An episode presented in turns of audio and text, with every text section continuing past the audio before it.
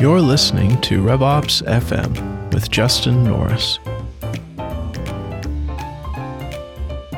We all know that ops is hard in a company of any size, but in the biggest enterprises, there's some special challenges. First off, there's more of everything. There's more people, process, technology, projects are more complicated, communication takes more time.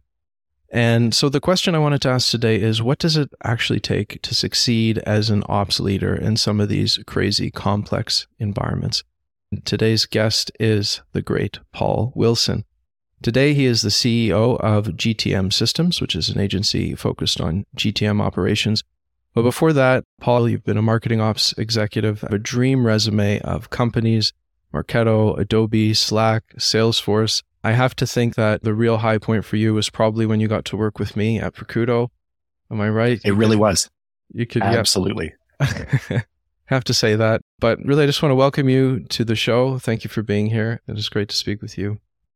Oh, it's it's an honor. You and I have a long history of breakfasts and coffee and discussions on topics. So this is going to be awesome. I listed a bunch of things that you that you've done, and it wasn't even the half of it. You've been a consultant, you've been in house, you've been big, small. You now are starting an entrepreneurial journey, running your own shop. I'm just curious, what type of work have you found so far has been the most rewarding for you? The work that's the most enjoyable and the work that kind of drives me forward is the human factor, the solving challenges with people parts. So it isn't a specific technology, isn't a specific data challenge or getting integrations to, to run. Those are the endorphin rushes of what systems can do when you finally see a green light from the red light. That's always great. I but know that feeling. The, the, the real factor for me has always been in, in pretty much every role that I've done, either with technology or in other parts of the world it's the human factors of working with others to solve problems or challenges that are really in the way. Really so when you when you talk about those people factors, do you mean working with those other people in the ops field or collaborating with your stakeholders on other teams where you need to, you know, with sales or in marketing or whatever, or is it both? Yeah, it's definitely a blend of both because, you know, when there are when there are challenges to address, like let's think about you know, if if we put it in the context of an example, if you're working on a migration, there's the connective tissue that the team doing the work has, and that work needs to be coordinated and, and, and the work needs to flow. And when those people work well together, it's enjoyable. You know, even if the challenges themselves are almost insurmountable, the camaraderie and the connection is important. And then in terms of that stakeholder alignment, um, you know, being a, a people pleaser, I've often, you know, it, it is a very good feeling to feel as if you're solving a challenge that your customer, internal or otherwise, is looking to see solved. So again, that is a partnership to me is ensuring that, uh, you know, the, the teams doing the work, the teams leading the organizational change, sort of all of the layers are in the same canoe, paddling in the same direction, really trying to pull that problem forward. And those are those moments that I feel really most energized and like I, I want to do that work. I want to give a shout out to the sponsor of today's episode, Knak. You know, I love marketing automation software, but let's be honest, the email and landing page builders are usually terrible. You can't make it nice without a developer, and marketers are going to find a way to break things or go off brand. You do not have time for that. So, Knak is totally different. You set the guidelines and then give your users a building experience that's slick, modern, and beautiful. When they're done, everything goes to your map at the push of a button. And don't worry, it supports global teams, approval workflows, it's got your integrations. So head on over to revops.fm forward slash knak, that's K N A K, and get a special offer just for my listeners. Let's unpack that a little bit more. You've had a number of experiences where you stepped into a pretty big role at some of these places and with a pretty big mandate, I know, to migrate huge systems or integrate acquired companies how do you start that process? Because in the beginning you're coming in and and you don't have those relationships. How do you kind of map out an organization and set yourself up for success? to me, the first most important investigation to do in the roles that I moved into has been establishing what I believe the mandate of the role needs to be and comparing that and pushing around to find out what is the organization's expectation of the mandate of the role. So if I come in and I believe that in order to accomplish the operational goal set in front of me, like migrate three systems into one big new system. If I believe that the mandate entails spending dollars, removing people and hiring people, I need to be very clear that that's what I need to deliver the magic of making three things turn into one. And I push and test that with the organization that I'm in to say, are you going to be comfortable giving me these things, not just with me asking for them? Like, will you be mm. able to empower me? And if the answer is no, it isn't necessarily that you throw up your hands and you leave. It's that, okay, well, what do I have? Like, what, what are the edges of that mandate? Because in order to help work with others uh, and to be a part of the team that's running that transformation, I need to be able to provide the information to the team I'm working with that says, yeah, we're not going to be able to hire an agency or we will be able to hire. Like all of the parameters need to be clear because when you're looking to embark on a transformational change, you don't want to overcommit. And I've been in, in circumstances where, you know, unfortunately the rules change or budgets move and whatnot. And so you need to know what the impact is of that on the mandate that you have. How do you consider, how do you define the role of marketing ops? What would be in scope and out of scope from your point of view? Yeah, great question. Um, you said that's a, a one hour podcast. Uh, at its core, one of the easiest places to see the practical difference between marketing ops and sales ops is in the simple experience that a lot of us have had where you're in a discussion with the team that's working in Salesforce and they talk about the notions of making changes in sandbox and promoting them to production. And that is not the way marketing operations works. That's not the way that the systems have been established in the market. It would be great if they did, but they don't work that mm-hmm. way. And so what I've tried to explain to people in sales operations before so that they kind of get the, the picture is that it isn't just that simple foundational difference of having a sandbox or not. It's that imagine if the sellers using Salesforce that you are working in their live production instance of are unable to send an email to a prospect delivering them a quote because of something that's happened or changed in the environment. And they're on you right there telling you to get it fixed or requesting that these fields get created or making this change on the fly. And the operational distinction of working in a live environment that marketers are always trying to do things in means the discipline of control and change management and everything related to how marketing operations has to function needs to provide the diligence that sales operations enjoys in having a sandbox in a production environment without the latitude of time. Because generally speaking, there isn't a hmm. foundational dependency of what sales ops does in Salesforce to the day to day production of a sales organization. They can still send an email. They can pick up the phone. They can reach out on Slack or LinkedIn or whatever it is and communicate and send things. Salesforce isn't the dependent platform for that function to occur. In marketing, the technologies that we work in are the live environment that deliver everything that marketers do. And so we have a much higher uh, degree of risk. We have a much higher degree of responsibility. And I think that where there's challenges is when marketers have an expectation that they can just request a change and it will happen without understanding the degree of the mm-hmm. interconnectedness of things and the risks that can occur on a platform that isn't necessarily as stable as they may think it is.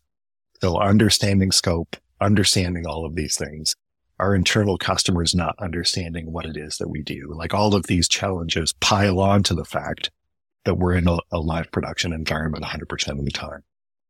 But, but why, like, why can't we have a functioning sandbox? Like marketing automation's been around for 15 years. Have they not figured this out yet? I know that's not, I don't blame you for it, but why? Well, could, yeah, you, ha- could you, you hazard know, a guess why we can't have nice things? I, I would hazard the guess being that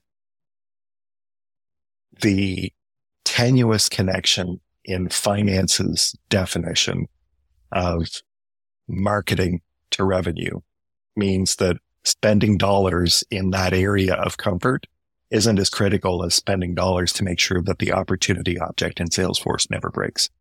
So it, it's the cultural notion that which needs to go away, honestly. Like go to market is, is everything. Mm-hmm. It's everything from the anonymous web visit through to the renewal. And I think establishing a paradigm that says all of these systems are as equally critical in a world that's pure, almost pure digital. So digital experiences are all experiences, be they marketing, sales, or customer success experiences.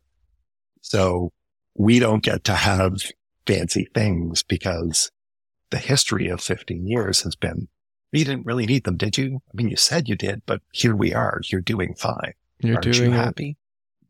You're doing it. So we enabled the pain that we're suffering in today, which is what being in marketing operations is all about. Is less proximity to IT a factor? Was CRM more IT adjacent somehow? And so the expectation of proper environments was there? And maybe marketing. Yeah, I like, see. Well, they're just out on the fringes with their brochures and their trade yeah, shows they right. could do. Yeah. The, that, that lineage, and you know, we're definitely dating ourselves and having conversations about brochures and whatnot. But I think that the, the proximity to IT and the transformation that I have seen happen in the enterprise space over the last, you know, five and five to seven years is we've seen the, the distinction between technology and operations. So you can, I, I now see in many organizations where the technology is considered the property of IT, where Salesforce or the CRM is owned by the IT organization. They extend their um, ITIL methodology on, you know, you make a request, it gets processed, it gets put into a sprint, it goes through a, a, a mechanism. And the enterprise organizations have adapted to that rhythm within sales operations where they know that there will be another sprint. There will be a change that happens. The operations teams working in Salesforce that run the deal desk that use, you know, manage cases that facilitate the usage by sales and by customer support and customer success all of those teams are foundationally aware that now Salesforce has been absorbed into this diligent world of IT. Marketing technology is still a bit of a mystery. So there are organizations mm. who've attempted to put Marketo and other marketing automation platforms into the IT regime. And I've been adjacent to and present in the conversations where you see mm. the mm-hmm. IT executives saying, what do you mean you don't have a sandbox? Like there's still just a gap of understanding and appreciation of what that live stack environment feels like from an operations lens. So there will probably be adaptations that come from vendors like Salesforce and Adobe and HubSpot as they try to push farther into those enterprise organizations where the ability and the capability to have full live environment sandboxes is easier but the reality is the expectation of our clients in marketing is, but the email needs to go out tomorrow. It has to. It just has to. Like, so there's this difficult tension uh, that we, that we live in. I experience that tension at times. Um, we all, we all, we all live we, in that tension. We live, we, we swim in that tension. You took this actually to a place where I wanted to go, which is when I started for a long time in, in marketing ops, marketing ops, marketing automation, marketing technology, they were almost synonyms. Mm-hmm. And I don't think it's ever been that way in in sales ops. Like you alluded to a lot of the sales ops functions and responsibilities, deal desk, comp planning, territory planning, you know, supporting sales leaders, much more of like a, a go to market and CPQ, strategic CLM. sometimes. CPQ. Yeah. And, and, like my own organization, we have uh, a sales ops team we have a Salesforce team, which kind of rolls into sales ops, but is distinct. And then sales ops is more sales process, improving our methodology. And that distinction it doesn't exist with the same level of clarity I find in marketing operations. I think a lot of practitioners are still uh, system admins primarily first and foremost. Mm-hmm. Some teams have those other functions, but I don't see it in the same way. And so I guess I'm curious, uh, do you think that just doesn't exist because it's not needed or is it is that where it's going and it's just like a maturation of this function? Where where does it go? I think it is it, it's largely related to the developmental maturity of the organization that you're that you're looking at. So I think that the uh, landing marketing technology inside marketing spend and marketing process means in most organizations there isn't an existing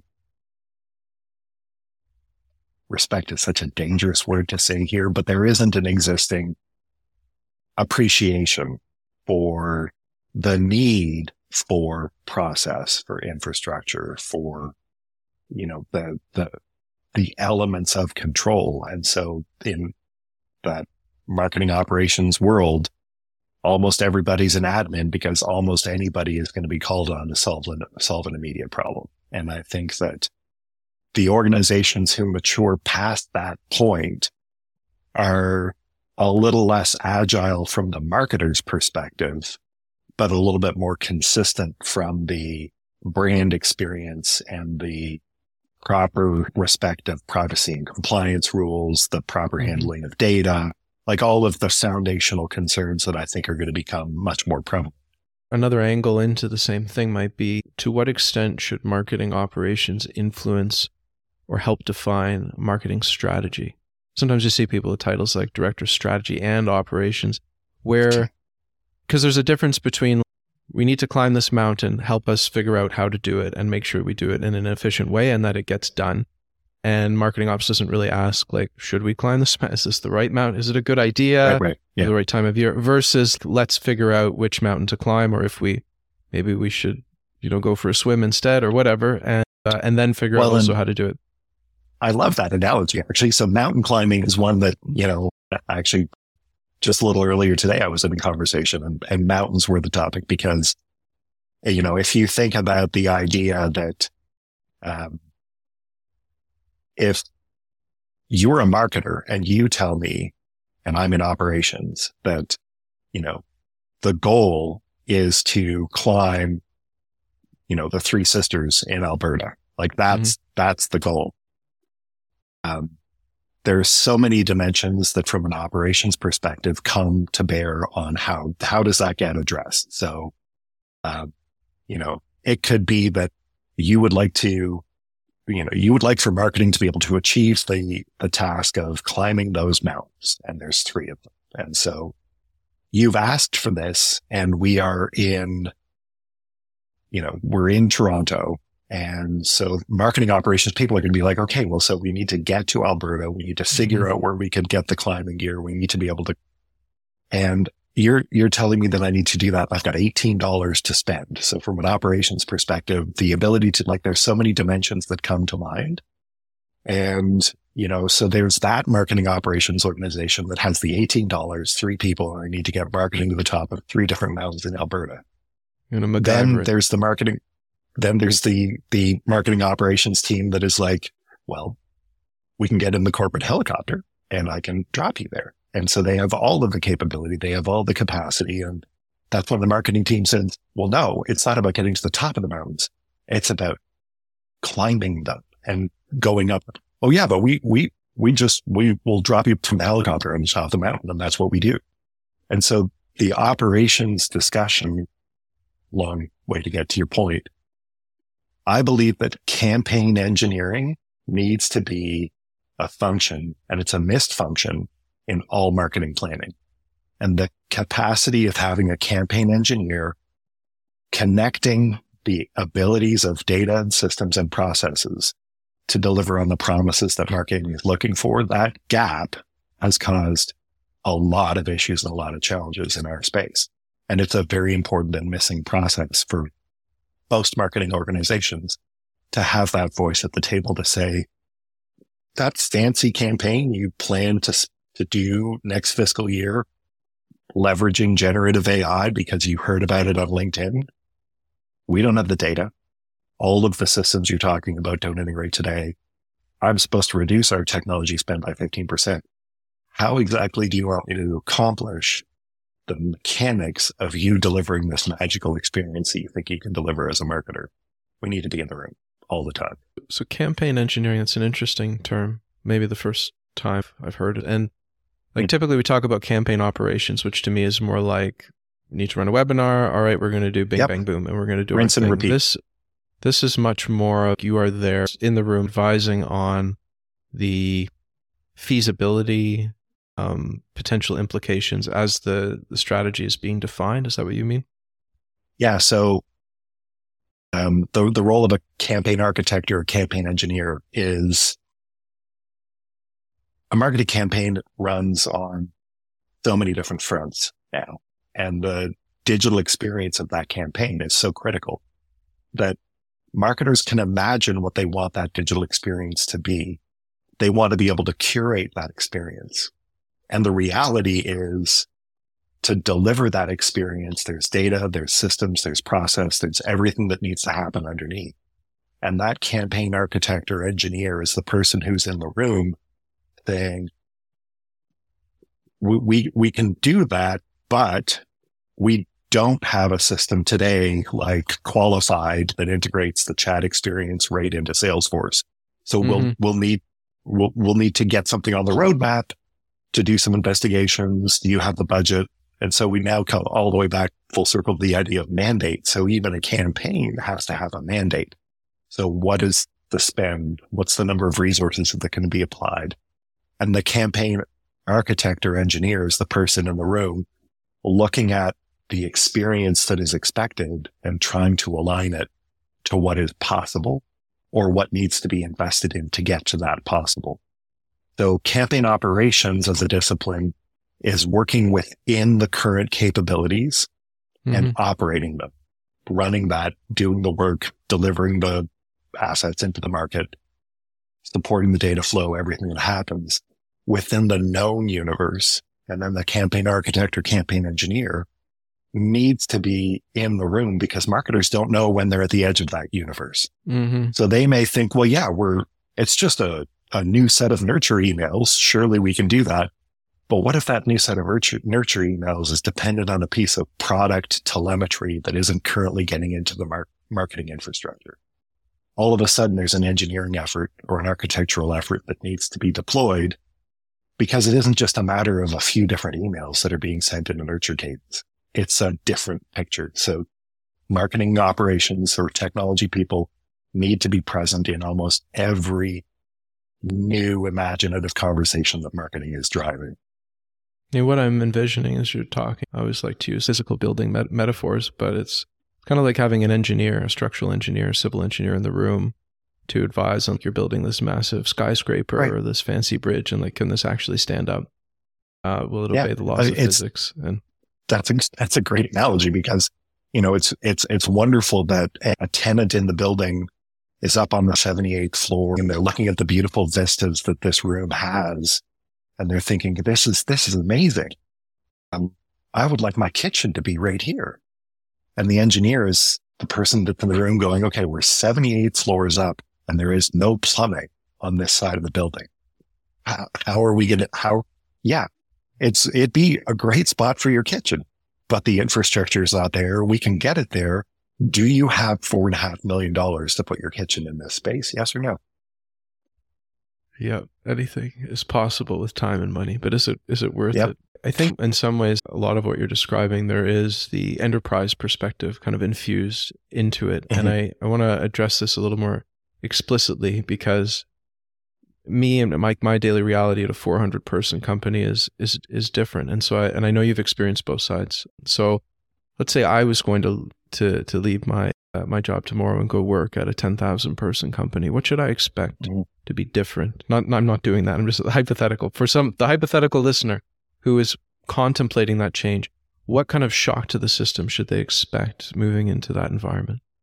Did you just resign on your podcast? I mean, We can edit this out later. Um, no.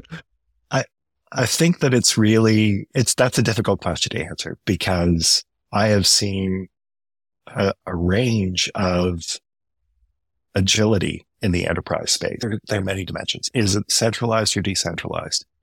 Do they have operational maturity or they do not? Are they um, a process and systems heavy operational organization? Um, so, you know, the experience of working in a 37 year old software company demonstrated that that hmm. organization has process. They have ways that things happen. They, they don't move quickly.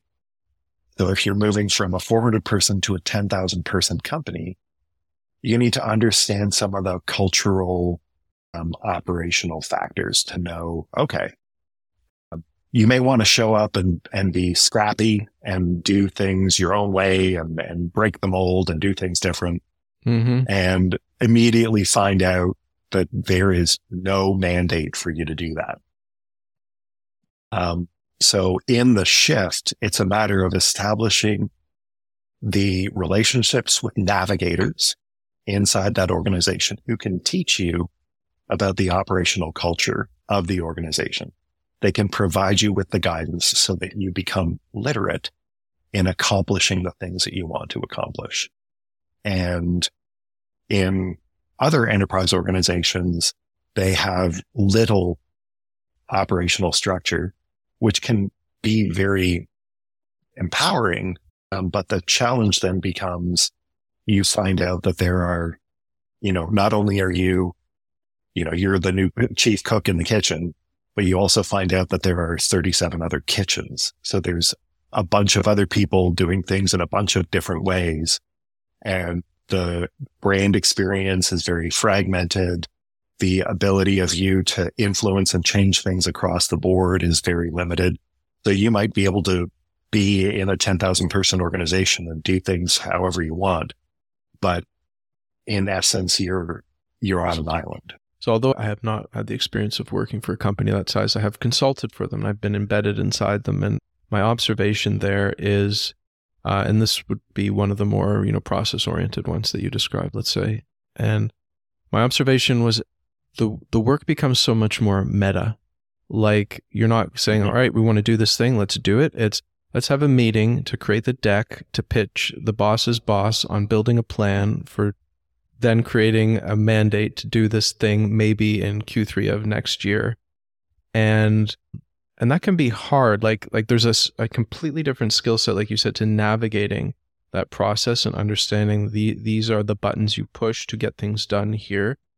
Does it great i suppose ever? Does it ever feel hard to to do that? Or is it just like nope this is actually this is how this game is played and i enjoy moving through these systems and achieving things within this framework? I think you probably know me well enough to know that i don't run on powerpoint I do find that challenging. And I have in the experience of my career, I can do that. It's not the way I, I like to work, but it just becomes what you're looking for in your experience. So the ability to work at enterprise scale is a different skill set. The skill set that I feel I learned apart from PowerPoint skills was the ability to communicate value of effort. And that is something that isn't necessarily as significant in smaller organizations, but it made me look a little differently at the work and effort of what marketing operations and marketing technology can achieve because the contribution of putting emails in market faster, the contribution of cleaner data, all of these elements are very difficult to enunciate mm-hmm. until you've had to really push and, and think about what the upstream message needs to be that says at the C level, the messaging is the brand will be stronger. At the SVP level, the messaging is we will be different that difference makes the brand stronger. The messaging at the director level is It's operational discipline that we need in order to be able to deliver a better experience that makes the brand stronger. At the senior manager level, it's that stuff that has been a pain for us to manage and deal with for years can now possibly be funded because it'll make the brand experience more experience. You like it. It's the cascade all the way down the chain of what the impact bubbles up to. And mm-hmm. seeing it at that enterprise scale is informative and it's helpful to really understand how to deliver the message that matters to the people at the level that they're at. So and that's an amazing skill, what you just described and what you just kind of modeled in real time.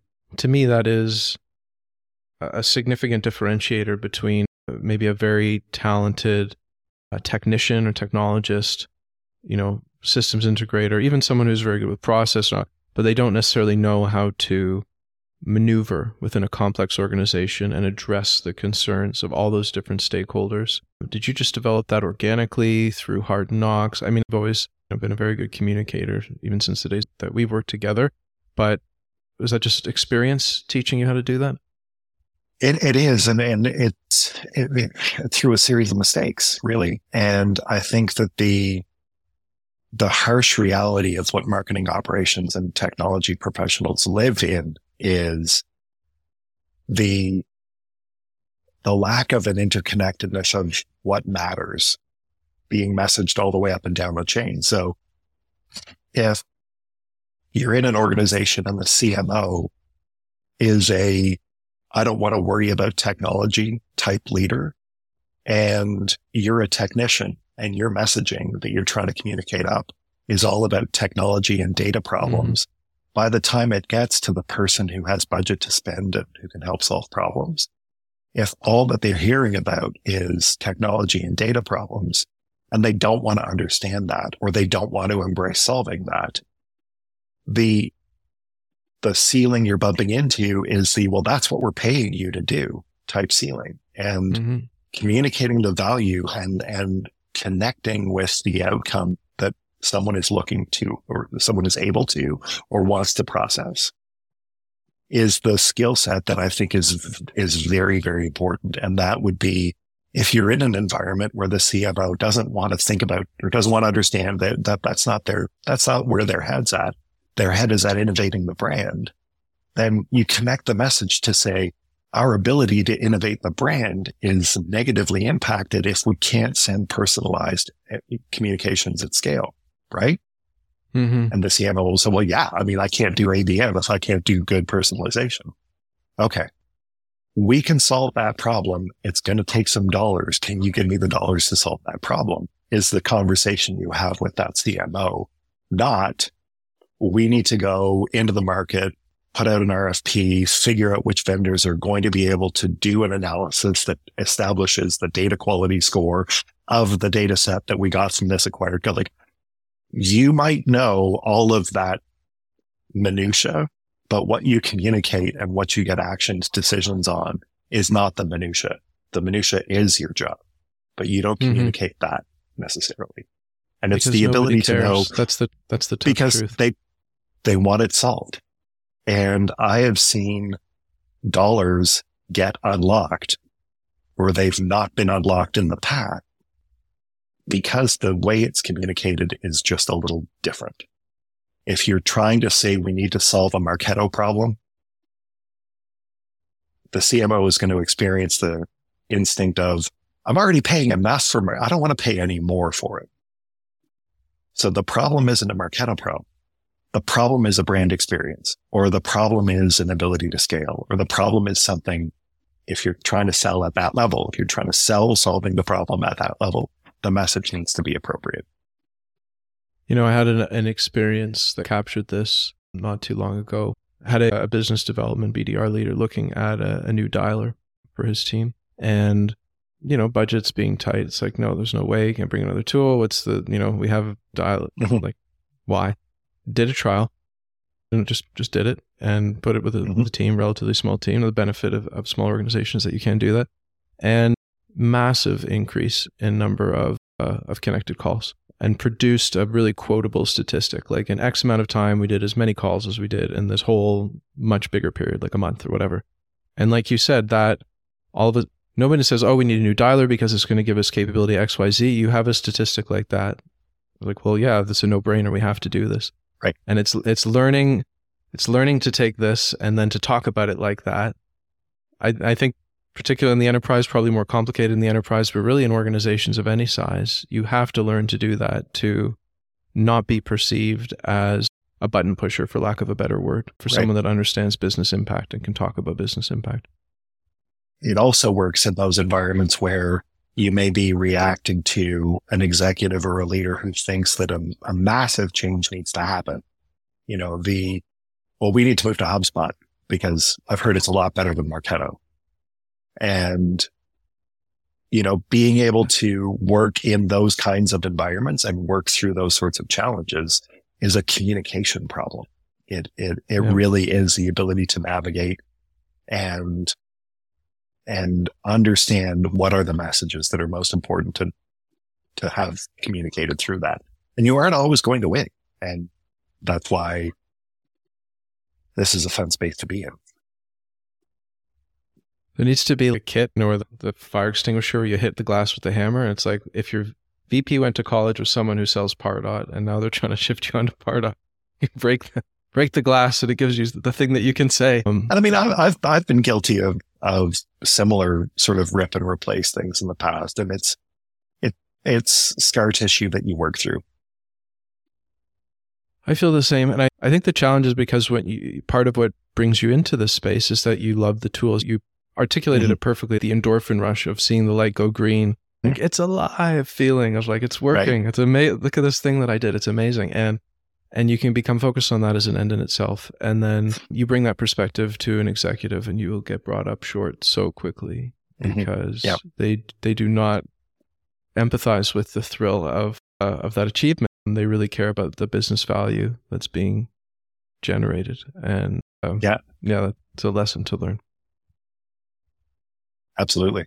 I have a working theory that as uh, businesses get bigger, they inexorably approach becoming a real life Dilbert comic strip. Like the level mm-hmm. of dysfunction that emerges. Where part of my working theory is just that like systems eventually become so complicated and so self-referential that it can become impossible for that to not happen. Obviously, there's all sorts of companies, and there's obviously very high performing big companies, but I read an article some time ago, it was some anonymous, but someone who worked at Google, and just talking about like how that culture had changed and how so much of what they do is now mm-hmm. just focused on Google stuff, yeah, versus like the delivering of business value.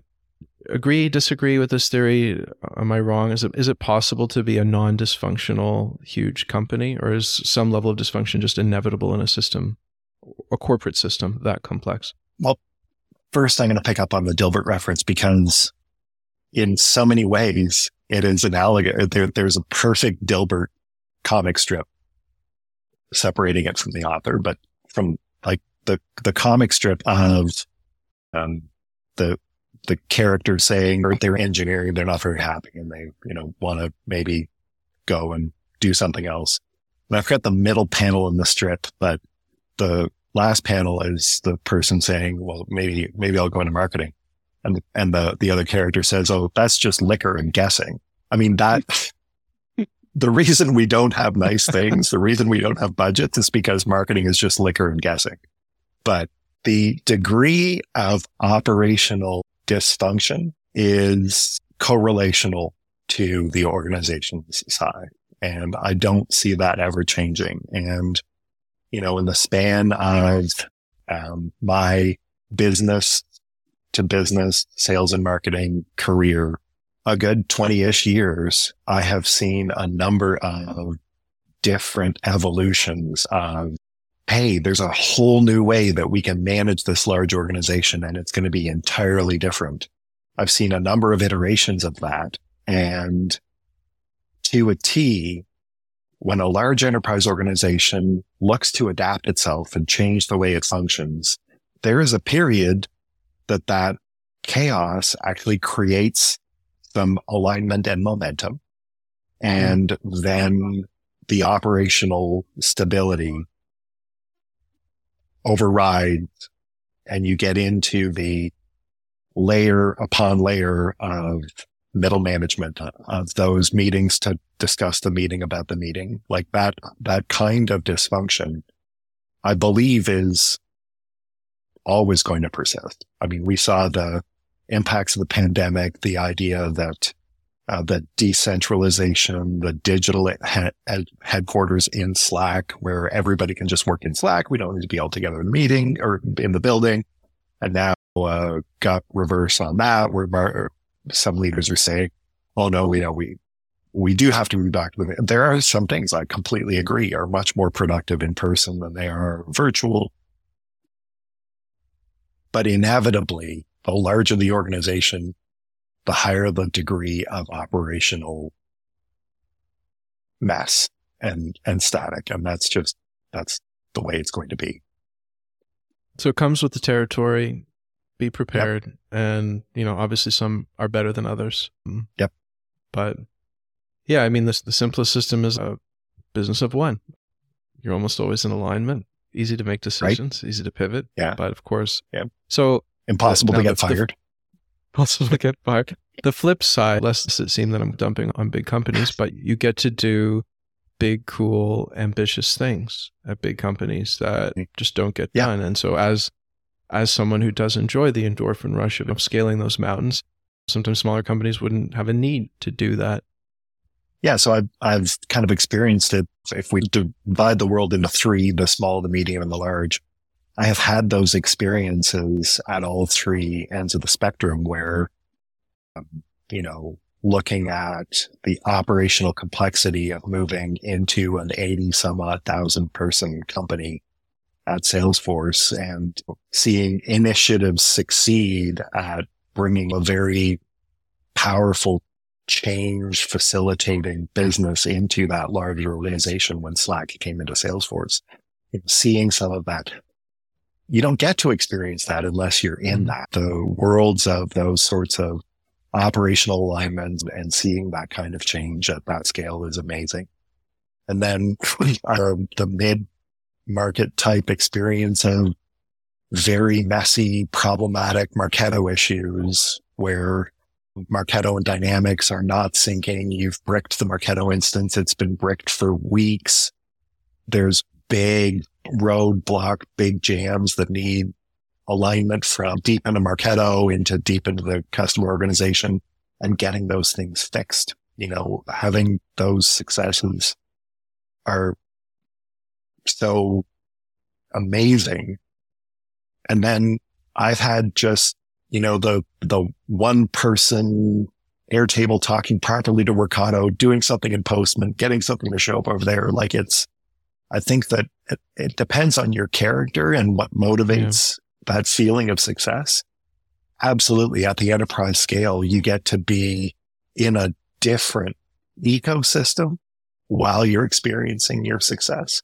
But I think if you're looking for that connection and working with people and feeling success by solving challenges, not that the size doesn't matter, but the scale doesn't really necessarily make a big difference if you're really just tied to that feeling of hmm. getting something through. Winning is winning. The you may mm-hmm. be playing on a different board or in a different environment, mm-hmm. but if you understand yep. the rules of the game and you can, I understand that that what you're talking about there. You you twice now, I think at least twice, maybe more companies that you've worked for have been acquired by big Fortune 500s. Mm-hmm. Do you consider yourself like a lucky charm of sorts, or um, you, is there is there some cosmic effect happening there, or you think that's just a fluke? Yeah, no, I I I absolutely believe that um, Benioff made his decision based on where where I was. That no, Paul it, guy looks it, pretty pretty smart. If it's that's right, he's there. Yeah, yeah. yeah. No, it's uh, it's really just being um, in the right place at the right time. Um, I think with the right attitude and the the right skill set. I'm very lucky, extremely lucky. I've maybe two more questions, but the for I want to I want to touch on AI because I know that this is something mm-hmm. I think you're doing a talk on it at Mopsapalooza coming up. So clearly, this is an area you've you've thought a lot about and investing your, your thought capital into. I'll lay out my perspective and then I, I want to hear yours. I've been dabbling. I, I would say I've kind of approached it from a skeptical place and seen some interesting things from an efficiency point of view, summarizing notes, creating highlights, reviewing calls, and giving transcripts. There's certainly convenience, efficiency things. I've been underwhelmed with the the generative, the creative aspect of it in the sense that a lot of what I've seen has been very either not just not good or or generic. Like you're always going to get something that's generic, and and that's what I've struggled mm-hmm. with. How can something that's sort of definitionally based on the average of a trillion different data points that it's reviewed? How do how do you get something that you've talked a lot about brand experience that produces that good brand experience? And your perspective on this may be, be still evolving, but I'm just curious for your, your take on it. Yeah, I, I really believe that we are on the the verge of a massive transformational change in the space of marketing, sales, and customer success operations, and it's going to be driven through you know the three core pillars of what machine learning can do in our space. And that first that you're touching on is the content factor. So the, the visual and the textual content and what content can be created. The second element of transformation is going to be in that automation, personalization, like the, the experience at scale through what machine learning can do to ensure that that machine generated content and imagery and whatnot is delivered to the right audience at the right time, at the right point in the cycle, on the right surface in the right way.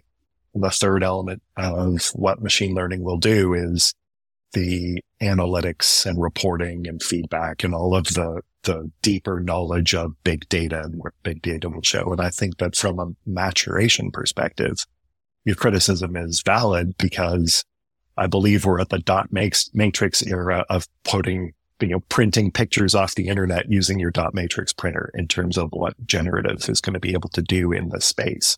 We're really at the tip of the iceberg.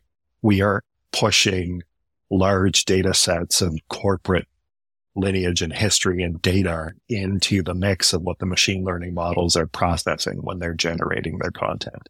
We haven't yet been able to really test these models over a period of three and four years to develop the voice. Like I think that we're really so early that it's difficult to assess what the technology will do for us.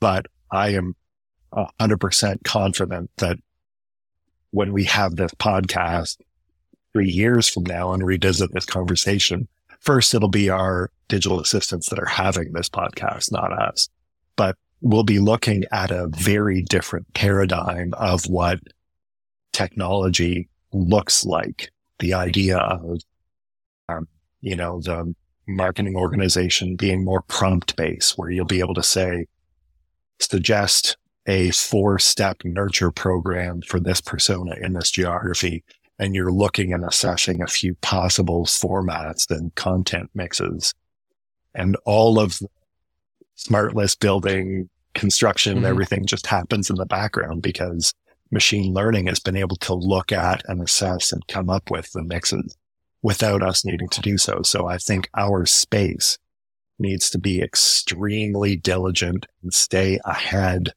of what machine learning can and can't do help curate what that change looks like in order to be present in the room once the change has happened. Do you have concerns at all, or do you feel it is a um, just an unvarnished good and and benefit that will come from it, or do you think that there is risk for? And there's obviously a number of different vectors where things could be negatively impacted from jobs to maybe the quality of the output. Do we diminish the ability of marketers to think about these things if they become too, you know, the kind of WALL-E effect where you become too reliant on the tools? Or do you feel that is an overblown concern? That's another podcast. I mean, I have a lot of concerns. And, you know, when we start, so I'm looking at it from the mechanical lens of those three pillars of yeah. what machine mm-hmm. learning can do. When Which we start thinking sense. ethics, when we start thinking beyond, like yeah. that's a very different and, and scary conversation.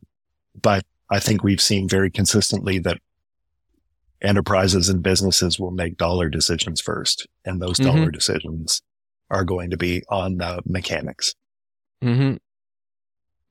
Just to wrap it up, Paul, you are some months in now into your new venture, GTM mm-hmm. Systems. Um, just for those that might be curious, tell us a bit about it and what you're doing and what are the sorts of things you want to do and who do you want to help? Yeah, so I'm still kind of um, putting together what that path looks like. Uh, I, I describe it as stealth mode because there are a number of different paths to take, but where I'm focusing is on helping organizations assess their readiness for the change that I was just sort of describing. Mm. So hmm. how do enterprises assess whether or not their data set is mature enough to use in a machine learning um, algorithm? How can they assess which vendors are the right vendors at the table to think about moving towards over the course of the next two to three years? Um, what is the operational structure that they may want to look at that says my marketing ops and sales ops organizations need to really become one because SDR and BDR function as a whole is going to be much more machine learning content driven. So I'm going to have three or four rock star people, but I no longer need 15 humans. So how do we do, how do we enable that transformation? So it's those kinds of pathways that I'm investigating and working with some, some great first customers on. Um, but in terms of establishing scale and how I grow this, um, I'm being diligent. I do not want to underdeliver and it's a vast area of potential work. So I do want to kind of establish a, a skill set around it. I'm excited for you. I know uh, whoever you work with will not be disappointed. And where can companies find you on the web if they want to see more about what you do? Uh, the best place to start is LinkedIn. Um, the the GTM Systems website is still um, fledgling, and, and I'm working through establishing that. So LinkedIn is always the best place we'll, to start. We'll have your LinkedIn in the show notes. And uh, hey, Paul, it's always a pleasure to chat with you. And these like kind of what our conversations have been like over the years. So I'm glad to just have it in a recorded format that other people can listen into. That's it for today. I want to thank everyone for listening. Hey everyone, I want to invite you over to the RevOps FM Substack community, where you can sign up to get rough transcripts, show notes, longer form articles, and other bonus content. Just head over to revops.fm slash subscribe to get free access. I'd also love to know what you thought of the episode and to hear suggestions for topics you want to learn about. Feel free to leave a comment on Substack or send me an email at justin at revops.fm. Thanks for listening.